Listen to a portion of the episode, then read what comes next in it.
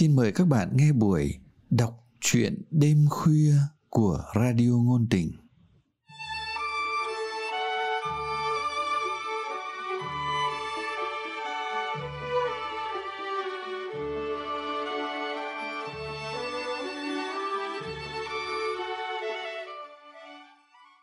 Các bạn thân mến, trong chương trình đọc truyện hôm nay, chúng tôi mời các bạn nghe truyện ngắn Tôi đã nói yêu cả hai người của nhà văn Võ Hồng Thu qua sự thể hiện của Lâm Ngạn.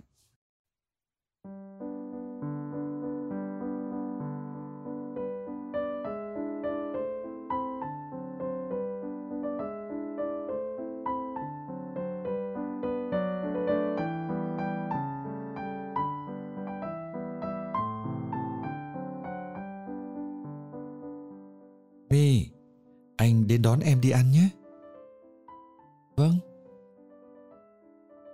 Mấy giờ em lại phải về cơ quan? Vậy thì chúng mình đi chơi nhé. Vâng. Anh đi luôn đây. Bye bye em yêu. Vâng. Điện thoại tút tút một hồi, Mi mới ý thức được là người đầu dây bên kia đã dập máy. Mình có nên dừng lại không? Mình đang làm gì vậy? Thực sự là mình đang muốn gì? thực sự là mình cũng không biết là mình đang muốn gì. Vì bối rối với hàng loạt ý nghĩ đang đuổi nhau, cô ngồi thừ trước màn hình. Cảm giác uể oải lan đến từng đầu ngón tay khiến cô không thể tập trung làm việc được. Thôi kệ, đằng nào thì sếp cũng đang đi công tác nước ngoài. Thói trì hoãn, uể oải, nhiễm từ cuộc sống công chức cho vi một lý do để bất động giữa công sở. Mobile rung lên. Mi không nhận ra giọng của chính mình nữa. Khô và ỉu. Vâng, em xuống ngay. Chờ em một lát. Cô nói như một cái máy.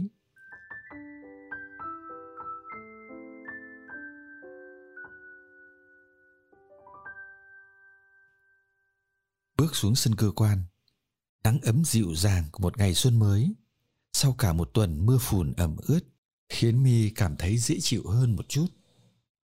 Huy đã chờ sẵn trong chiếc porsche panamera turbo bóng loáng. Cô vừa ngồi xuống ghế, anh đã vội quàng tay ra, toàn đóng cửa dùm cô. Động tác đầy tinh thần cống hiến thế, nhưng lại làm người anh gần như ngả dạp trong lòng cô. Mi cau mày, không hẳn vì sự va chạm không chờ đợi. Sao phải khổ thế? Em tự đóng được rồi. Cô hơi gắt lên. Đồng thời, lướt nhìn vẻ mặt cam chịu của huy. Cô biết mình sẽ không bao giờ có cơ hội giận dỗi anh. Mà sao cô lại hay gây sự với anh đến thế? Trên xe, huy nói những gì mi hầu như không để ý. Cô mải thả mình trong bản nhạc không lời du dương. Mà huy đã khéo léo vặn âm thanh vừa đủ văng vẳng. Loáng thoáng, cô nghe thấy con số hơn 8 tỷ. À, chắc đó là chiếc xe sang trọng mà Huy đang chở cô. Mỗi lần đổi xe mới, bao giờ Huy cũng muốn Mi là người ngồi lên đầu tiên. Điều đó hẳn là có ý nghĩa với anh. Còn với Mi, nó chỉ gây nên một sao xuyến nho nhỏ. Cô đã từng làm Huy phật lòng khi nói rằng với cô việc ngồi trong một chiếc matis hay Mẹc không có gì khác nhau miễn là ô tô. Mi chốt lại như vậy. Cô không che giấu việc mình thích ô tô. Chọn người tình đương nhiên phải có một tiêu chuẩn đính kèm là có xe bốn bánh.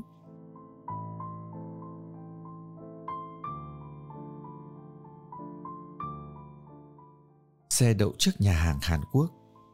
Bàn đã được đặt trước nên hai người có một vị trí tuyệt đẹp sát khung cửa sổ. Nhìn ra khu vườn xanh mát của nhà hàng My cảm thấy được ve vuốt bởi ý nghĩ Huy đã dành cho cô, sự nâng niu đặc biệt. Cô biết bàn ở đây thường phải đặt từ ngày hôm trước. Vậy mà cô mới đồng ý đi ăn trưa với anh, có gần một giờ đồng hồ. Như vậy là anh luôn sửa soạn chu đáo, cho một cơ hội được bên cô, dù biết là rất mong manh. Một cảm giác âu yếm lướt qua tim, xui khiến cô đánh một ánh mắt tỉnh tứ hình như điều đó vượt quá mong chờ của huy. Không biết làm gì để che đi bối rối. Anh luyến quính đưa cho cô quyển thực đơn. Em xem có thích gì thì gọi. Anh đã gọi than bò và gầu bò nướng rồi. Sau cùng, mình sẽ ăn món mì lạnh mà em vẫn thích nhé. Thế là đủ rồi đấy anh ạ. À. mì máy móc trả lời. Mì rất thích cái quán ăn hàn này. Cô chủ gốc huế, lấy chồng xứ hàn. Hình như hai nền văn hóa ẩm thực này cũng có gì đó giống nhau. Đều gồm nhiều đĩa nhỏ, bát nhỏ, đựng vô số những đồ ăn kèm với món chính hay là khai vị trong lúc chờ đợi. Một loáng, món nướng đã chín, tỏa mùi thơm quyến rũ. Mê nhìn bàn tay huy nhẹ nhàng lấy một lá diếp thêm chút rau thơm. Su hào thái chỉ trộn dầu giấm, lát tỏi nướng, rồi gắp giải thịt vừa nướng thơm lựng, cuộn gọn gàng. Thế nhưng hóa ra không phải anh cuốn cho mình, mà lại đưa cho cô. Mi dầm ngập cuốn diếp trong nước sốt, nghe nói là nhập thẳng từ chính quốc. Cảm giác ngon miệng khiến lòng ấm áp hơn. Cô chợt nhận ra huy vẫn chưa động đến đồ ăn. Thế nhưng anh lại bảo cô để anh cuốn cho em ăn tiếp nhé. Thôi, để em làm cho anh. Huy nhìn vẻ sung sướng, hệt như một đứa trẻ của anh, khi cô có một cử chỉ quan tâm nho nhỏ. Cảm thấy rất rõ sự bất công bấy lâu của mình. Hai người ăn uống ngon lành. Cốc trà quế mát lạnh, ngọt lịm, kết thúc cho một bữa trưa hoàn hảo.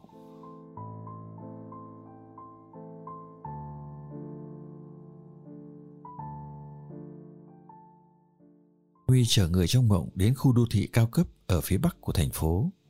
Nơi đây, toàn các biệt thự và căn hộ sang trọng. Quản lý khu đô thị là người nước ngoài.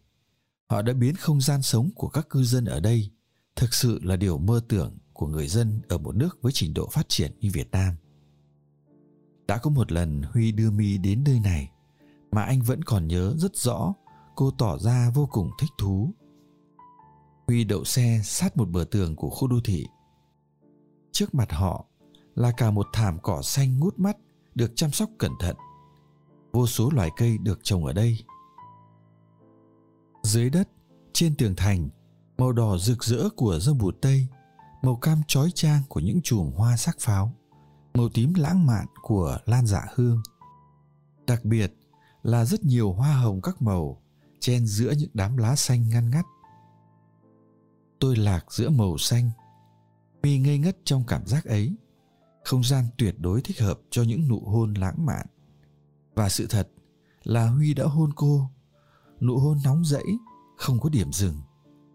Mi không biết mình đã ngồi gọn trong lòng huy từ bao giờ và bằng cách nào.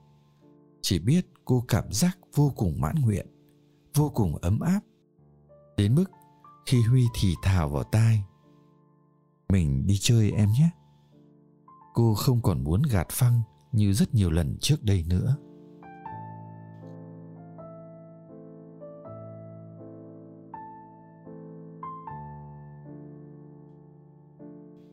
Anh đưa cô đến một khách sạn nhỏ xinh bên hồ nước thật trong. Vẫn còn lâng lâng mi để mặc cho huy âu yếm hôn cô. Trong khi tay anh nhẹ nhàng cởi từng nút áo.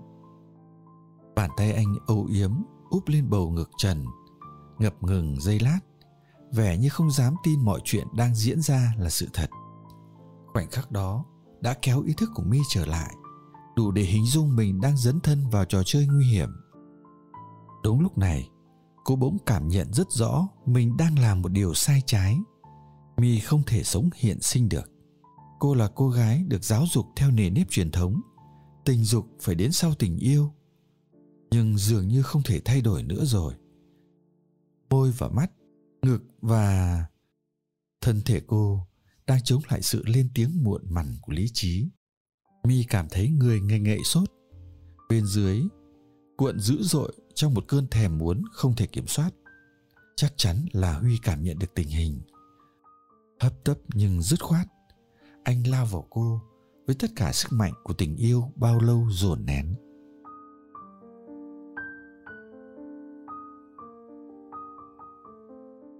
Đêm đó, mi hầu như thức trắng. Cô tự xỉ vả mình, rồi lại tự bào chữa. Cô biết chắc mình đã sai. Nhưng không chắc đó có thật là tội lỗi. Tình yêu của huy cũng không có lỗi. Anh đâu biết trái tim cô đã choán đầy một hình ảnh khác.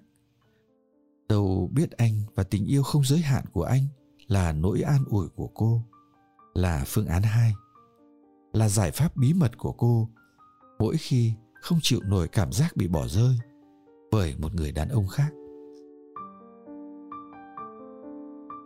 Mi biết rằng kết giao với một người có vị trí cao trong xã hội thì thân hay sơ là do mình.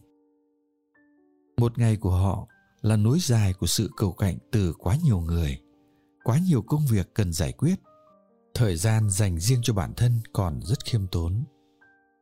Cô chưa bao giờ ngừng yêu bùi, đúng hơn là không có can đảm để rời xa một người đàn ông có quá nhiều ưu thế, mà lại đem lòng thương yêu cô.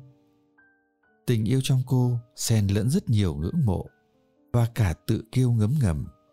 Nhìn xem, một người mà mọi đàn bà đều thèm muốn, và anh ta là của tôi. Công bằng mà nói, bùi cũng quan tâm đến cô. Điều đó là có thật hoàn toàn không phải do mi đang phun kem trong mối quan hệ này. Trong mọi việc anh làm cho cô mi đều nhìn thấy tình yêu. Chỉ có điều là anh luôn thiếu thời gian để mang lại cho cô những điều tỉ mỉ nho nhỏ mà thói đỏng đành đàn bà luôn thấy cần thiết.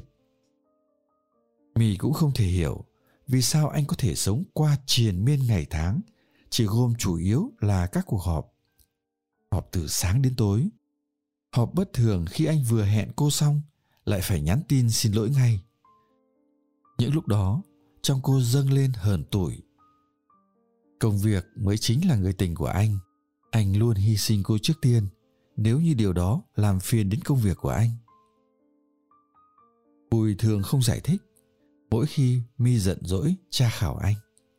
Rằng làm gì có mối tình nào mà cả tháng mới gặp nhau một lần, thậm chí vài tháng rằng trên thế giới, làm gì có người đàn ông nào quá bận đến mức liên tục sai hẹn với người con gái mà anh ta nói là yêu.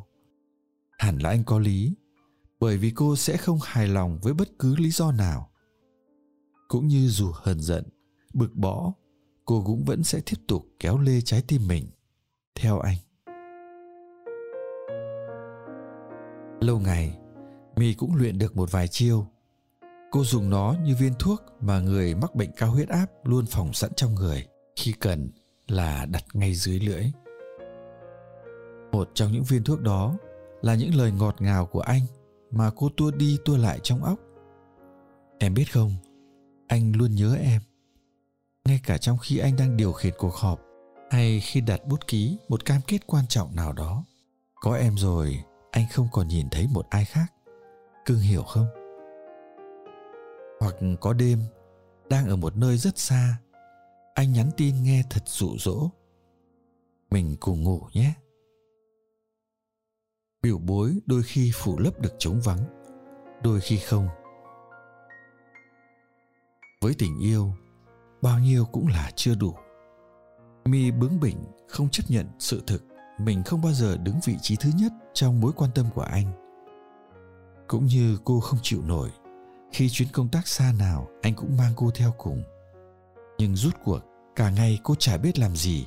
Ngoài việc đi lang thang, mua sắm, ngắm cảnh, chán thì lại về khách sạn, nằm một mình giữa đống chăn nệm trắng toát. Vài lần như vậy, cô đâm sợ cái cảm giác buổi sáng ngủ dậy ở một nơi hoàn toàn xa lạ. Chỉ thấy một mình trong phòng. Dưới gối là một phong bì tiền. Đó là dấu hiệu chưa hôm đó, cô phải tự tìm cách lo liệu cho bản thân. Cuối cùng, anh cũng sẽ về bên cô, nhưng thường là đã rất khuya. Anh sẽ mệt và buồn ngủ đến mức hành động tình ái duy nhất là hôn phớt lên hai bầu ngực của cô. Mi nằm trong mắt trong đêm, nghĩ về giấc mơ thời thiếu nữ. Về khao khát được gối đầu lên tay người yêu để ngủ, dẫu chỉ là một đêm My có cảm giác bị hành hạ khi nghe cô bạn thân kể rằng cô ấy và người yêu luôn ngủ trong tình trạng không có mảnh vải trên người. Tay cô ấy đặt lên cái kia của người yêu. Còn chàng thì một tay đặt lên bổ vú, còn tay kia mân mê bên dưới. Dĩ nhiên, như thế là cô ấy phải nằm gọn trong vòng ôm của người yêu. Bùi thì không bao giờ ôm cô, kể cả là sau khi vừa làm tình cuồng thắm. Còn Huy thì sao? Mi giật mình khi thấy những ý nghĩ về Huy đã len lỏi trong đầu cô, mà nó không chỉ xuất hiện trong những khoảnh khắc thời gian đằng đẵng cô phải xa bùi vì những công việc quan trọng liên miên của anh. Hai năm yêu anh, cô đã tập quen với sự xa cách. Nhưng nhiều khi cô có cảm giác sự xa cách tâm hồn mới là đáng sợ khi anh đang bên cô, nhưng tâm trí còn mải đuổi theo những điều gì đó, dĩ nhiên là quan trọng, nhưng không liên quan lắm đến cô. Mi biết cô đang tự đưa mình vào ngõ cụt. Cô không chắc mình sẽ biết cách thoát ra bằng cách nào. Và thực ra, cô có muốn thoát không? Bởi sự yếu đuối có tên gọi đàn bà. Bởi cô phải tự tìm lấy sự quân bình trong tâm hồn và cả những thôi thúc thể xác. Nếu được sống lại những ngày tháng cũ, cô có lặp lại như vậy không? Câu trả lời là có. Để làm một người đàn bà bình thường, cô đã nói yêu cả hai người.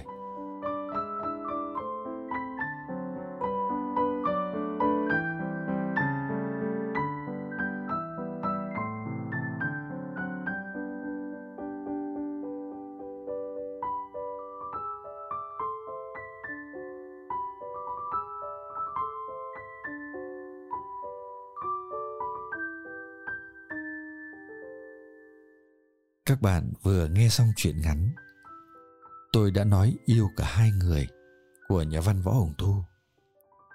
Để tiếp tục theo dõi chương trình, mời các bạn nhấn nút đăng ký và nhấn nút like nếu các bạn thích thú những câu chuyện này. Chương trình đọc truyện đêm khuya của chúng tôi xin tạm dừng tại đây. Hẹn gặp lại các bạn vào chương trình sau. Thân ái, chào các bạn.